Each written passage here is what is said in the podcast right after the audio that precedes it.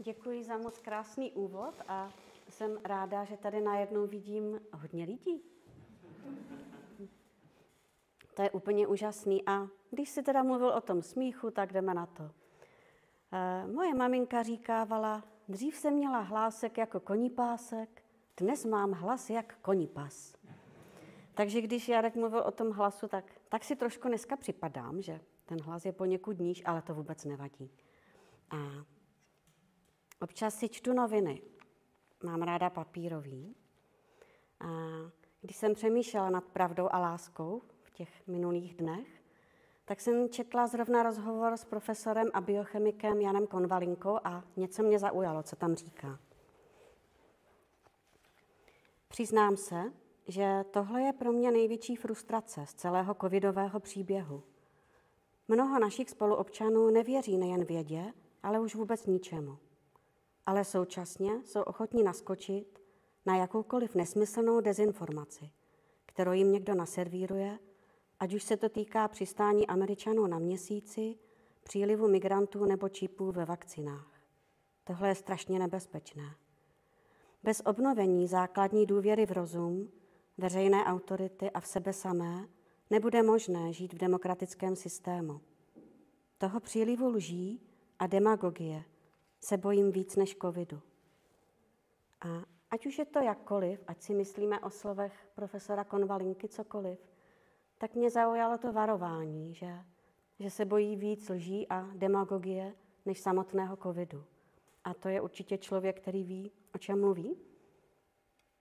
A my žijeme v takovém světě, kde je otázka, jako, jakou váhu má slovo. A jakou váhu mají slova pravda, láska. A víte, co máme na prezidentské standardě? Ano. A co tam máme? Co tam máme? Pravda vítězí. ne, Zdeněk fakt není připravený. on, je, on je takový pohotový. Ano, na prezidentské standardě máme pravda vítězí. A jak už citoval Jarek, ten známý citát, nemusím ho vůbec opakovat, jsem trošku zkoumala život Václava Havla, protože mě to zajímalo, protože jsem ho neznala. A myslím si, že to, co řekl, že sedí na to, co prožil, že on za tu dobu, co byl ve vězení a prožíval různé těžké věci, opravdu ví, o čem mluví, že pravda láska by měla zvítězit nad lží a nenávistí. Další člověk, který byl dokonce ochotný umřít za pravdu, byl to Jan Hus, řekl bráň pravdu, chráň pravdu, pravda božího slova tě osvobodí. A noviny jsou fajn, ale zas tak často je nečtu. Mnohem častěji čtu boží slovo. A tak já bych chtěla, aby jsme se teďka společně podívali do jedné části Božího slova, a to je Janovo evangelium. A podívali jsme se na to, co se tam vlastně píše o tom, jak se propojovala pravda a láska v životě Ježíše Krista. Začneme v první kapitole, veršem 14. A slovo se stalo tělem a přebývalo mezi námi. Spatřili jsme jeho slávu, slávu, jakou má od Otce, jednorozený syn plný milosti a pravdy. Zde je řeč o Ježíši. Kousek dál, v 17. verši, se to potvrzuje dalšími slovy. Milost a pravda se stala skrze Ježíše Krista. V osobě Ježíše se propojují milost i pravda. Kdy jste naposledy potřebovali slyšet pravdu? Ať už byla příjemná nebo nepříjemná. A kdy jste možná v poslední době potřebovali vnímat, že, že vám někdo dává milost. To znamená nezasloužené odpuštění toho, co jste udělali a že už vám to nepřipomíná. Naštěstí láska překryje množství hříchů. A skrze Ježíše k nám přichází pravda i láska. Dvě strany téže mince. Ježíš byl reálný člověk a taky potkával reálné lidi. A z těchto setkání se můžeme mnohému přiučit. A já poprosím Jarka, aby přečetl první příběh. Je zapsán v Janovi ve čtvrté kapitole, verše 4 až 30 a Ježíš se zde setkává s ženou ze Samaří. Musel však projít Samařskem. Na té cestě přišel k samařskému městu jménem Sichar, v blízkosti pole, jež dal Jákob svému synu Josefovi. Tam byla Jákobova studna. Ježíš, unaven cestou, usedl u té studny. Bylo kolem poledne. Tu přichází samařská žena, aby načerpala vody. Ježíš jí řekne, dej mi napít. Jeho učedníci odešli předtím do města, aby nakoupili něco k jídlu. Samařská žena mu odpoví, jak ty, jako žid, můžeš chtít ode mne, samařanky, abych ti dala napít. Židé se totiž se samařany nestýkají. Ježíš jí odpověděl, kdybys znala, co dává Bůh a věděla, kdo ti říká, abys mu dala napít, požádala bys ty jeho a on by ti dal vodu živou. Žena mu řekla, pane, ani vědro nemáš a studna je hluboká. Kde tedy vezmeš tu živou vodu? Jsi snad větší než náš praotec Jákob, který nám tuto studnu dal? Sám z ní pil, stejně jako jeho synové i jeho stáda. Ježíš jí odpověděl, každý, kdo pije tuto vodu, bude mít opět žízeň. Kdo by se však napil vody, kterou mu dám já, nebude žíznit na věky. Voda, kterou mu dám, stane se v něm pramenem, vyvěrajícím k životu věčnému. Ta žena mu řekla, pane, dej mi té vody, abych už nežíznila a nemusela už sem chodit pro vodu. Ježíš jí řekl, jdi, zavolej svého muže a přijď sem. Žena mu odpověděla, nemám muže. Na to jí řekl Ježíš, správně jsi odpověděla, že nemáš muže. Vždyť jsi měla pět mužů a ten, kterého máš nyní, není tvůj muž. To jsi řekla pravdu. Žena mu řekla, pane, vidím, že jsi prorok. Naši předkové uctívali Boha na této hoře, ale vy říkáte, že místo, na němž má být Bůh uctíván, je v Jeruzalémě. Ježíš jí odpoví, věř mi, ženo, že přichází hodina, kdy nebudete ctít Otce ani na této hoře, ani v Jeruzalémě. Vy uctíváte, co neznáte. My uctíváme, co známe, neboť spása je ze Židů. Ale přichází hodina, ano, již je tu, kdy ti, kteří Boha opravdu ctí, budou ho uctívat v duchu a v pravdě. A Otec si přeje, aby ho lidé takto ctili. Bůh je duch a ti, kdo ho uctívají, mají tak činit v duchu a v pravdě. Žena mu řekla, vím, že přichází Mesiáš, zvaný Kristus. Ten, až přijde, oznámí nám všecko. Ježíš řekl, já jsem to, ten, který k tobě mluví. V tom přišli jeho učedníci a divili se, že rozmlouvá s ženou. Nikdo však neřekl, ať se ptáš, nebo proč s ní mluvíš. Žena tam nechala svůj čbán, odešla do města a řekla lidem, Pojďte se podívat na člověka, který mi řekl všecko, co jsem dělala. Není to snad Mesiáš? Vyšli tedy z města a šli k němu. A podle společenské situace, která tehdy panovala mezi Judeou a Samařím, tak eh, ti dva se neměli vůbec setkat. A ta žena to ví a říká, jak ty jako žid můžeš ode mě žádat od Samařanky, abych ti dala napít. Ježíš to moc neřeší a říká jí, kdyby si znala, co dává Bůh a věděla, kdo ti říká, abys mu dala pít, požádala bys ty jeho a on by ti dal vodu živou. Ježíš zjevuje pravdu o něm, která zatím není úplně známa, ale je to skutečnost. A ten, kdo v této situaci dává, je ve skutečnosti Ježíš. Ten, kdo bere, ten, kdo potřebuje, je žena. A žena přemýšlí a docela logicky. Nemáš ani vědro a ta studna je hluboká. Kde vezmeš vodu? A je to tak? Ježíš je přesně v této situaci, o které mluví. Ale je to vlastně pravda viděná očima té ženy, je to to, co dosud poznala. To je její pravda. A pokračuje dál. Ty jsi snad větší než náš praotec Jákob, který nám tuto studnu dal. A já v té otázce vníkám, vnímám sarkazmus. To je skvělá otázka. Ona se to snaží uchopit tím, co dosud poznala, svými zkušenostmi a je to logické. Jestli ty teďka nabízíš něco víc, tak si větší než náš praotec Jákob, než významná osobnost v našem národě. Ale Ježíš dál popisuje kvalitu vody, kterou ji nabízí. Každý, kdo pije tuto vodu, bude mít opět žízeň. Kdo by se však napil vody, kterou mu dám já, nebude žíznit na věky, voda, kterou mu dám, stane se v něm pramenem, vyvěrajícím životu věčnému. A Ježíš zjevuje pravdu sám o sobě. Ta voda v té studni zažene žízeň na chvíli. Tak jako cokoliv, co děláme na základě svých zkušeností, na základě svého omezeného poznání, v touze po naplnění. Na chvíli nás to zasytí a pak jsme znova žízniví a prázdní. Voda, kterou dává Ježíš, uhasí žízeň. Pane, dej mi té vody, abych už nežíznila a nemusela jsem chodit pro vodu. Líbí se mi, že je ta žena velmi praktická, ale ještě se jí nedotkla pravda. Ježíš je velmi trpělivý a vidí do jejího srdce. A tak ji připomene realitu jejího vnitřního života. Mluví s ní o tom, že už měla pět mužů a že ten muž, se kterým žije teď, není její muž. A připomíná jí to, že má žízeň, že už zkusila mnohé a že, to, že vždycky znova má žízeň a že tohle to už zná. A ta žena skutečně hledá naplnění. Pak žena bojuje dál a mluví o náboženských otázkách. A řeší to, kde má být Bůh uctíván, jak který národ ho uctívá a jak má být tohle nebo tamto. Ale to je jenom náboženství.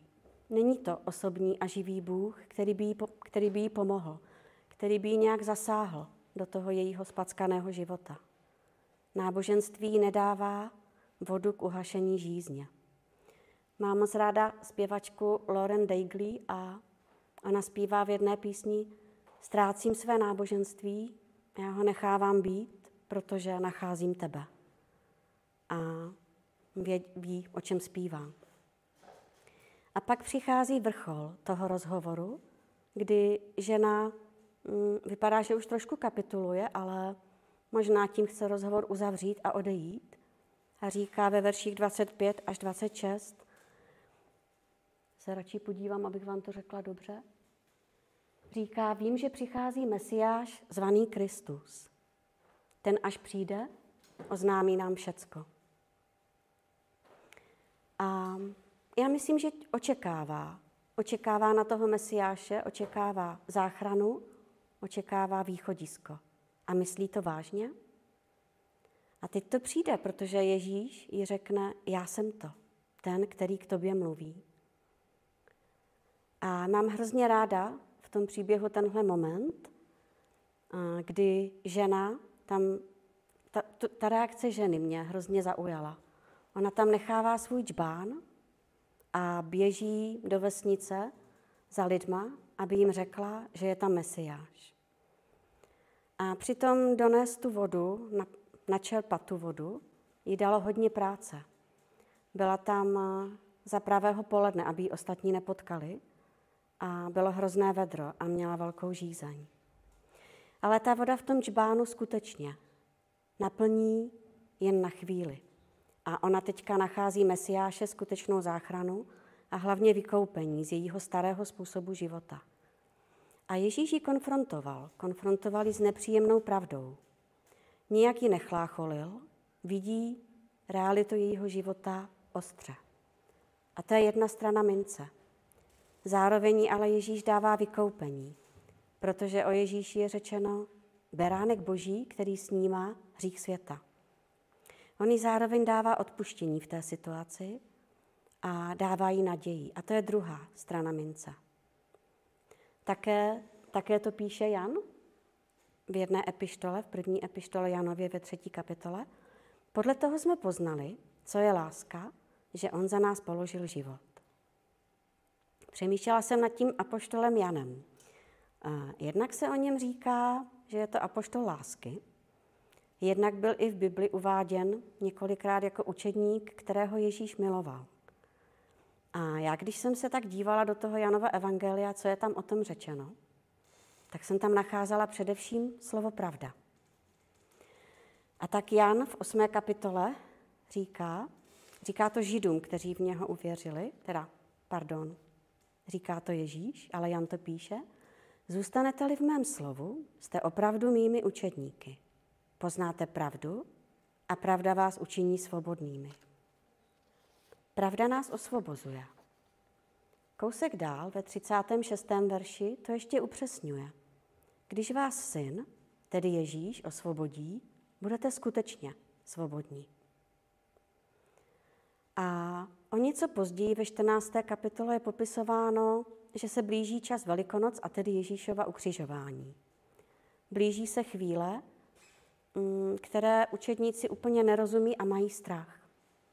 A Ježíš ví, že ho čeká úzkost, že ho čeká utrpení a že skrze smrt na kříži se bude vracet ke svému nebeskému Otci. A tak dává ujištění i učedníkům v té chvíli, i nám. A je opět nekompromisní v tom vyjádření. Říká v šestém verši té 14. kapitoly. Já jsem ta cesta, pravda i život. Nikdo nepřichází k Otci, než skrze mne. Ale co to znamená být u Otce? A to znamená být doma. Znamená to být dokonale poznaný a dokonale milovaný zároveň. Tak to měl Ježíš u svého nebeského Otce. Takhle to máme my, pokud mu důvěřujeme. Můžeme být dokonale poznaní a zároveň dokonale milovaní. Už jste zakusili tuto lásku Božího otcovského srdce? Ale proč nás osvobozuje pravda? A věříme vůbec v osvobozující moc pravdy? Pravda totiž nazývá věci pravým jménem a my často žijeme v nějakém klamu. Vidíme něco opravdu jinak, než to je. Potřebujeme to pochopit. Potřebujeme to nejdřív pojmenovat, zorientovat se v té situaci. Třeba i ve svém vlastním srdci. A jak byla vlastně osvobozena ta samarská žena? Uvěřila, uvěřila tomu, že před ní nestojí jenom obyčejný židovský muž. Uvěřila, že je to zachránce. A nechala Ježíše k sobě promluvit. Jak o jejím hříchu, tak o jeho moci odpouštět. Přijala tu pravdu o něm i pravdu o sobě. A přijala zároveň jeho lásku. Protože někdy přijmout pravdu mm, se nedá vydržet. Musí v tom být i láska. A tak mám pro nás otázky na přemýšlení. V čem potřebují nechat Ježíše do své situace promluvit? V čem potřebují nechat Ježíše do své situace promluvit? Kde v mém životě potřebují zvítězit nad lží? A jaká je realita mého vnitřního života? Jaká je realita mého vnitřního života? Jsem skutečně svobodná? Jsem skutečně svobodný? U koho nebo v čem hledám vysvobození, když ne u Ježíše? Nechám si uhasit žízeň? A Ježíš potkává dalšího člověka.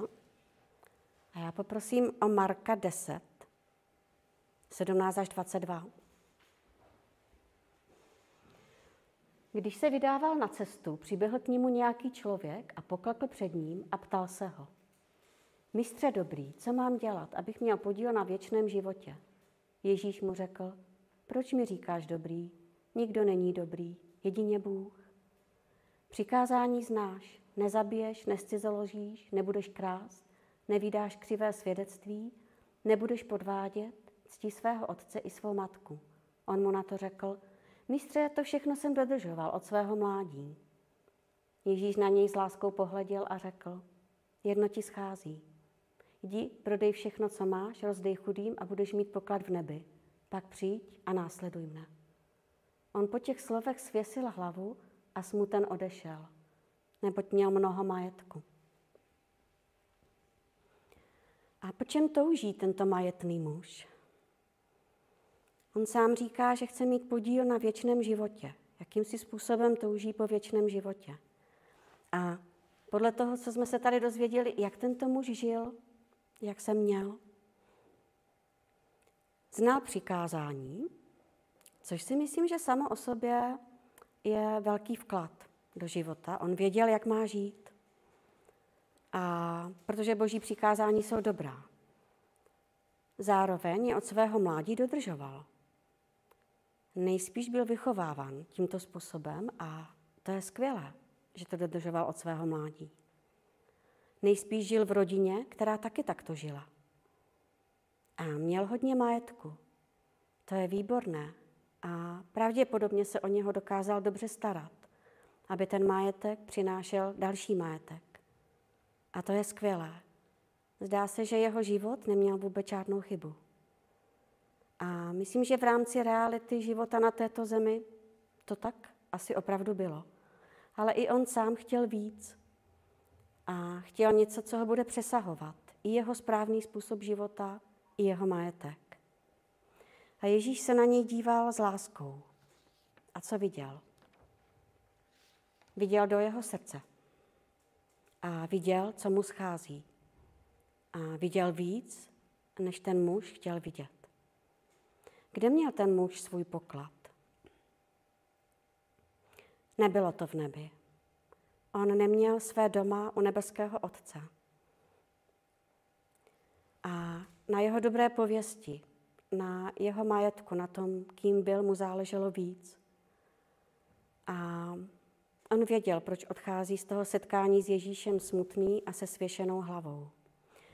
A jak se vlastně projevila Ježíšova láska neoddělitelná od pravdy v tom rozhovoru?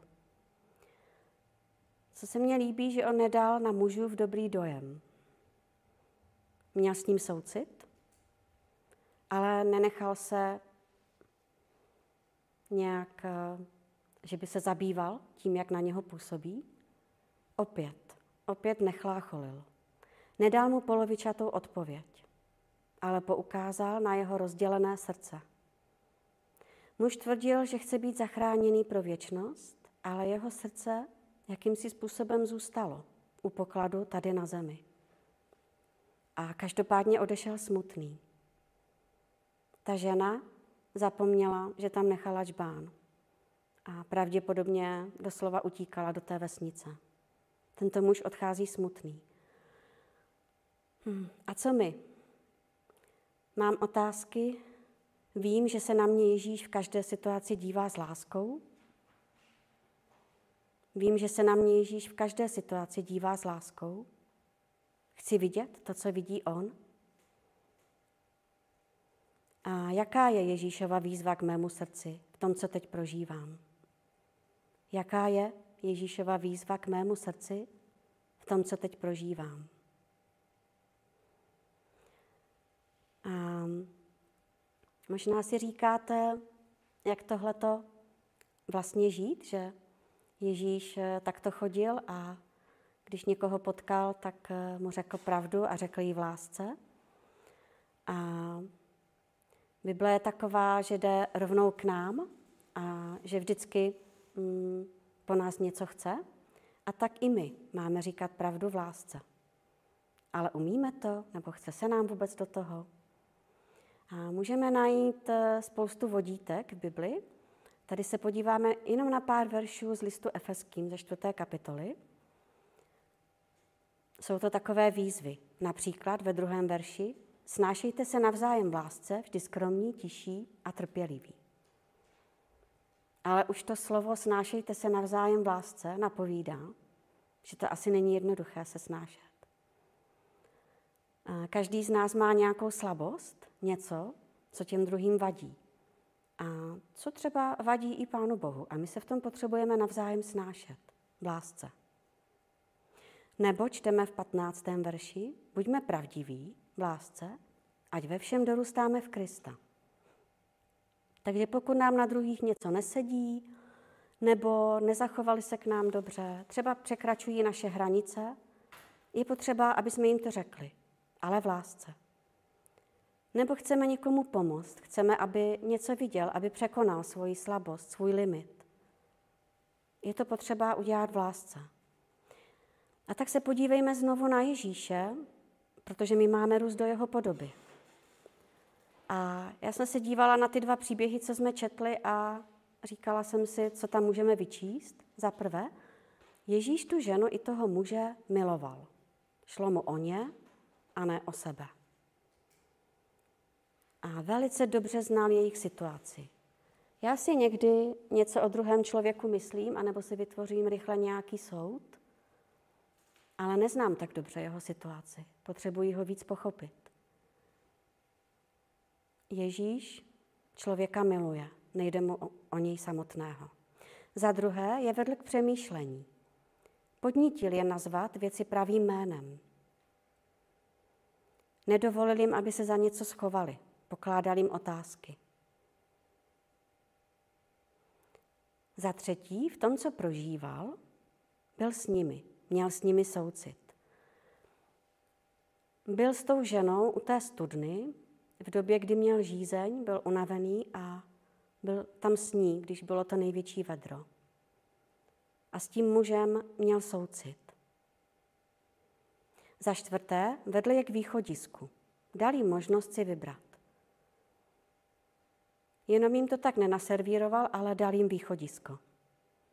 A za páté, postoj jeho srdce byl naprosto čistý, plný odpuštění. A na konci listu Efeským čteme v té čtvrté kapitole, buďte k sobě navzájem laskaví, milosrdní, odpouštějte si navzájem, jako i Bůh Kristu odpustil vám. Tak to si myslím, že už opravdu je kalibr a že když si to ráno přečtu, tak bych měla být opravdu hodně na vážkách, jestli to zvládnu. A myslím si, že ze své přirozenosti nám to moc nejde. Že se chceme hodně lidem zalíbit, anebo je naopak soudíme. Nechceme třeba říct pravdu v lásce, nebo vůbec pravdu, protože eh, si třeba říkáme, že toho člověka nechceme zranit. Ale často spíš nechceme riskovat svoje vlastní zranění, nebo to, že budeme vypadat divně. A nebo někdy ospravedlňujeme své útoky na druhé lidi tím, že říkáme, ale oni potřebují slyšet tuto pravdu. Ale Ježíš vidí do našeho srdce, jestli to není spíš jenom soud. Pro mě osobně asi, kdy bylo nejtěžší říct někomu pravdu v lásce, tak to bylo s mojí maminkou, která vlastně byla úplně skvělá, ale měla jednu dost závažnou chybu nebo nedostatek. Ona neměla ráda mého tatínka. A jejich vztah byl opravdu napjatý, nebylo to dobré. A já už jsem tehdy přijížděla domů za ní jako dospělá jenom jednou za čas a přesto se musela vždycky znova poslouchat. Všechno negativní, všechno špatné, co můj táta udělal a jaký je. A já jsem přemýšlela, jaký to má na mě vliv a přemýšlela jsem, jak to mám mamce říct. A tak jsem jí co, co nejněžněji řekla, že, že ji v něčem rozumím a že ji snad i chápu, ale že je to můj táta a že já mám s ním jiný vztah. A že to vážně nechci poslouchat. A bylo to těžké, ale maminka byla skvělá. Neřekla na to nic a zařídila se podle toho. A pak o něco později jsem vnímala, že to, aby ona získala pokoj ve vztahu s Bohem, že jí v tom brání odpuštění vůči tátovi, že je plná zášti vůči mému tátovi. A tak jsem se chystala říct tu pravdu. A řekla jsem jí, mami, ty mu prostě potřebuješ odpustit. A fakt jsem si myslela, že mi něco přistane na hlavě. Ale maminka se jen tak dlouze a velice nechápavě dívala a pak řekla, odpustit? A jak? A tak jsme spolu mohli mluvit o tom, co to znamená, když nám Ježíš odpustí a že to je jediný důvod, proč někdy odpouštíme druhým lidem. A někdy nad tím, co chceme říct, přemýšlíme dlouze, modlíme se za to, je to potřeba. Někdy jsou situace, kdy to probíhá velmi, velmi rychle, se silnými emocemi, ale Boží slovo má svá vodítka i proto. Například, zanechte lži a mluvte pravdu každý se svým blížním. Hněváte-li se, nehřešte. Nenechte nad svým hněvem zapadnout slunce. A nebo z vašich úst ať nevíde ani jedno špatné slovo, ale vždy jen dobré, které by pomohlo, kde je třeba, a tak posluchačům přineslo milost. Jak to všechno můžeme zvládnout? A pokud chceme Krista v čemkoliv následovat, vždycky to začíná u toho, že nejdříve jeho necháme promluvit do našeho života. že ho poprosíme, aby nám řekl pravdu a aby nás miloval. Necháme si poradit, necháme se uzdravit. V listu Koloským ve druhé kapitole, ve verších 13 a 14, jsou velice významná slova pro nás. Když jste byli mrtvi ve svých vinách, probudil nás k životu spolu s ním a všechny viny nám odpustil. Vymazal dlužný úpis, jehož ustanovení svědčila proti nám a zcela jej zrušil tím, že ji přibyl na kříž. V Kristu dosahujeme vykoupení ze starého způsobu života. V něm dosahujeme skutečného osvobození od sebe samých, od své nedokonalosti, od své minulosti, od každé lži. A Ježíš Kristus, který žil jako člověk v prvním století našeho letopočtu a který žil i jako boží syn a byl ukřižován a třetího dne vstal z mrtvých, tento Ježíš Kristus je pravda i láska. A tak stejně jako ten majetný muž nebo ta nemilovaná žena, i my stojíme před volbou. Zůstanu u svých jistot? Zůstanu u svého potenciálu, u své žízně? Nebo přijmu pravdu? Uznám, že jedno mi schází. Nebo přijmu pravdu o Kristově plnosti a výjimečnosti a napiju se té vody, kterou nabízí a už nebudu mít žízeň. tak vám přeji, aby pravda měla slovo ve vašem životě, protože má to moc vás učinit svobodnými.